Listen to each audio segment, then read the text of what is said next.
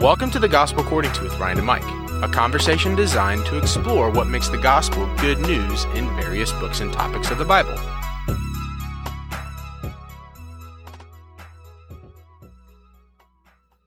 Well, in this episode, I am flying solo.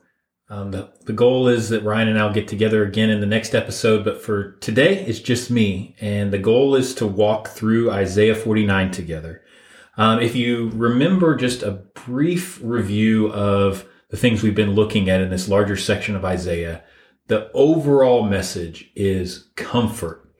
Isaiah 40 begins, Comfort, O comfort my people. And it's this beautiful, rich tapestry that is this message of comfort to those who are in exile. And that comfort is grounded in the promise of God that the people will return and that he'll bring restoration to the people some of the major ideas or themes that we've seen woven throughout this rich tapestry first is the oneness or otherness of God.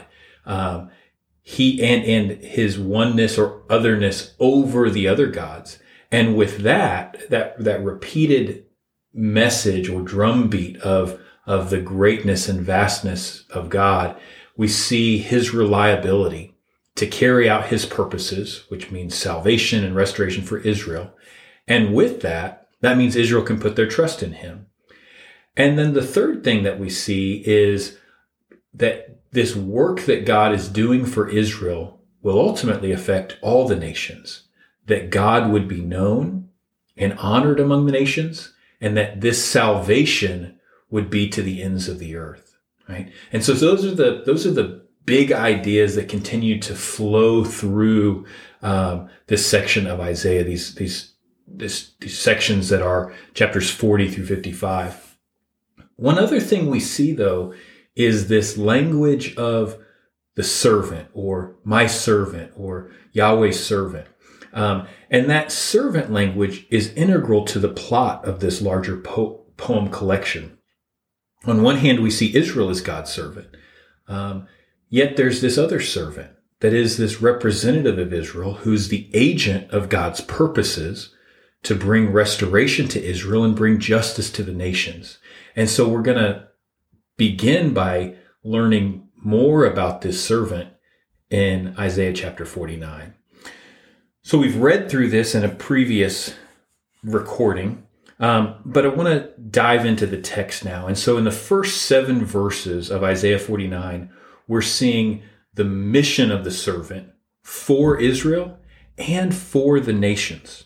Um, this section opens up with this powerful call listen, listen to me. And, and what's really cool, special about this section is that we're hearing this from the perspective not of Isaiah about the servant, but from the perspective of the servant himself. The servant is speaking and describing his call, describing his, his mission that God has given him.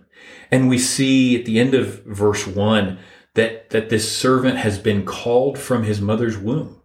Um, this prenatal call. Um, and, and in verse two, we see the way that God has equipped him and protected him. He's made his mouth like a sharp sword, and in the shadow of his hand, he's concealed me.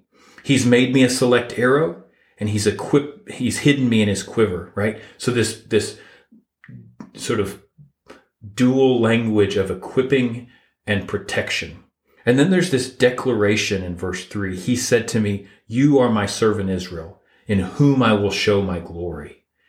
And yet in verse four, we, we start to see the idea of maybe things aren't going smoothly or that there's going to be some resistance or struggle. He talks about the vanity of this mission Yet, despite that, the servant is entrusting himself to God. He says, surely the justice due me is with the Lord and my reward is with my God. Uh, I couldn't help but think about this language that we read about in First Peter, where it talks about he kept entrusting himself to him who judges righteously, right? Um, and and and we see that glimpsed here in Isaiah 49 and verse 4. But then in verses five through six, we're starting to see this mission described. And we've already seen this idea of him, his work for Israel and restoring them and also restoring them to their intended God given vocation. as well as this idea of justice to the nations. We're seeing those same themes brought back together again in 5 through 6. L- listen to this. He says, Now says the Lord, who formed me from the womb to be his servant, to bring Jacob back to him so that Israel might be gathered to him. For I'm honored in the sight of the Lord, and my God is my strength. He says, It is too small a thing that you should be my servant to raise up the tribes of Jacob and to restore the preserved ones of Israel. I will also make you a light to the nations so that my salvation may reach to the ends of the earth. Right? Yes, of course, he is the servant of God for Israel. He's that representative of Israel. He's going to bring Israel back. But it's almost as if that's too small for this that that job that mission is too small of a thing for this servant he he his mission will be nothing less than being light to all nations bringing god's salvation to the very ends of the earth and in verse 7 then we see this promise of success right thus says the lord the redeemer of israel its holy one to the despised one to the one abhorred by the nation to the servant of rulers Kings will see and arise. Princes will bow down because of God who is faithful, right? And again, the, the very bedrock of this entire section is Yahweh is faithful. God is faithful, right? So again, that's this portrait of the servant that we're seeing and particularly his calling and his mission for Israel and the nations.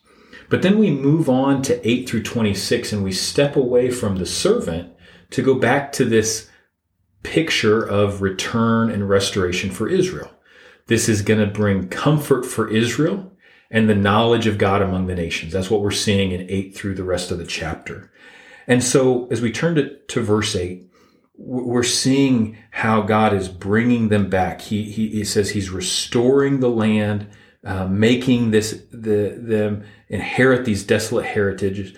But li- listen to to nine and ten. This this is so beautiful to me. It's a, a just really beautiful and rich picture of this return and restoration.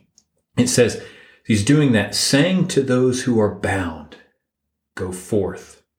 To those who are in darkness, show yourselves. Along the roads they will feed and their pasture will be on the bare heights. They will not hunger or thirst, nor will the scorching heat or sun strike them down, for he who has compassion on them will lead them and will guide them to springs of water. You think about um, historically, literally, what a trek back from Babylon to Israel would be, and the long, difficult journey that that would mean. And yet God describes that journey um, not as one of destitution and difficulty, but one in which he will abundantly provide, right? No hunger, no thirst, no, no sun or heat striking them down or scorching them, but he's bringing them to springs of water. Even, even language of this, this mountain road building that we saw back at chapter 40. I'll make my mountains a road. My highways will be raised up. So again, it's not even a difficult hike, but just this smooth path that God, path that God's making for them. And so then the result of this in verse 13, shout for joy, O heavens, and rejoice, O earth. Break forth into shouting, O mountains, for the Lord has comforted his people and will have compassion on his afflicted. Um, if Ryan were with me, he would he would want to say that even louder than I am, right? He would say, "Shout for joy, O heavens! Rejoice, O earth! Break forth into joyful shouting!" And he'd probably be clapping his hands and things like that too. Even even when I did that there, I still wasn't uh, didn't quite capture his energetic spirit. But um, anyway, if you've listened to this long enough for uh, know him, you know what I'm talking about. Anyway. Um, so so again this picture of return this picture of restoration that is comfort and joy right? But we turn to verse 14 and we start to see this sense that zion that the people of god feel forsaken. They say the lord has forsaken me. The lord has forgotten me.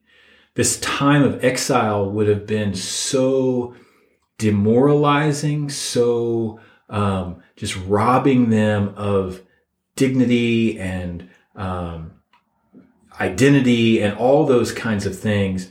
And it's as if God's just abandoned us. God's forgotten us. You can, you can, by little stretch of the imagination, understand how easily those thoughts could consume the people of God. And yet he's so quick here in verse 15 to reassure them that that is far from the truth. He says, Can a woman forget her nursing child and have no compassion on the son of her womb? Even these may forget, but I will not forget you. It, it's absurd to imagine a mother forgetting her child, right? Um, no mother would ever forget her child. Um, whether uh, that child dies as in miscarriage or um, early on after birth or any any sequence of events the mother would never forget her nursing child. And yet god says even these may forget. I would never forget. I would never forsake. He says i've inscribed you on the palm of my hands. And so he describes then in the verses that follow the way those who've destroyed and devastated, God is going to deal with them. And God is going to turn around that destruction, devastation, so that in verse uh, uh, 18, they'll be as jewels on their neck, right? That's the reversal that's taking place. That's the elevation and exaltation that Israel will enjoy and, and know that even those who've devastated them will now be jewels on their neck from waste places and desolate places in verse 19 to this bounty. And so then in verse 20, um, the, again, more language of m- mothers and children. But look again at this great reversal that takes place. It says in verse 20, uh, 21, then you will say in your heart, who has begotten these for me since I've been bereaved of my children and am barren, an exile and a wanderer? And who has reared these? Behold, I was left alone. From where did these come? Do you see the picture that's being described there? It's it's said in language that may be a little difficult for us uh, uh, at a first glance, but do you hear what's being said there? That that God in this verse is envisioning a day when Israel will be, uh, you know, using this metaphor of of barrenness to fertility that Israel will have so many children, um, they won't know where they came from. you know, it says, says, where did these come from? Um, who has who has born these for me? All of a sudden, there's all these children, and wondering where did they come from, right? That you know, if you can imagine a, a, a mother that's that's struggled to conceive, that struggled to get pregnant, and and the the pain and the difficulty um, of that time in every way, and yet to go from that place of barrenness to just all of a sudden you've got children running out your ears.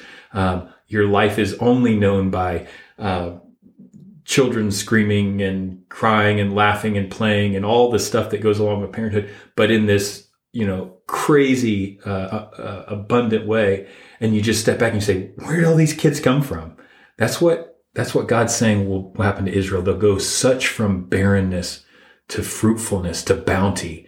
That'll be the reversal, the power, the transformation that God will bring about. And so then in the very last little section, we we see in verses 22 through 26, again, just reassuring this, this fundamental point. God will bring them back from exile. And again, the impact that this will have beyond Israel all will know. And so let's just conclude by reading 22 through 26. Behold, I will lift up my hand to the nations and set up my standard to the peoples, and they will bring your sons in their bosom, and your daughters will be carried on their shoulders. Right? Again, you will go out, but not just, not, not just going to sneak out. He says in verse 23, kings will be your guardians and their princesses, your nurses, right? They're going to have this protection. It's, it's sort of a little bit reminiscent when uh, Israel went out of Egypt. He talked about how the Egyptians would just basically give them all their gold and treasure just to say, get out of here. Here now, kings are guarding them, princesses nursing them and caring for them, providing for them. They'll bow down to you with their faces to the earth and list, lick the dust of your feet. And you will know that I am Yahweh. And those who hopefully, filled with hope, wait for me will not be put to shame. And then jump on down to verse 25. Surely thus says the Lord, even the captives of the mighty man will be taken away, and the prey of the tyrant will be rescued. For I will contend with the one who contends with you, and I will save your sons. No one will be left, right? There's no situation that's too great for God. All of them will go free. And he says in verse 26, I will feed your oppressors with their own flesh. They will become drunk with their own blood as with sweet wine, right? He describes the total um, defeat uh, and overthrow of their captors, of their oppressors. And again, this outcome all flesh will know that I, Yahweh, am your Savior and your Redeemer, the mighty one of Jacob. So again, we're seeing more rich pictures of this, these themes woven together as we've seen throughout this section the, the reliability, the faithfulness, the power of God to accomplish his purposes, the certainty that Israel will return, that Zion will be restored.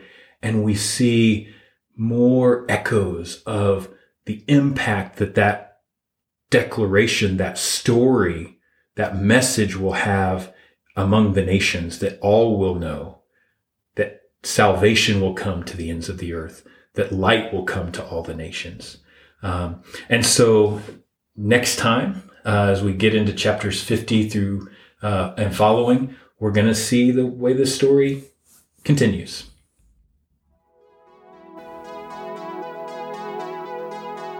Thanks for listening to the Gospel According to podcast. If you have any questions about what you heard today, please send us a voice message. We would really love to hear from you. Make sure you follow us on social media, subscribe, and click the bell to get notified when we drop a new episode. Until next time, and for all time, your God reigns.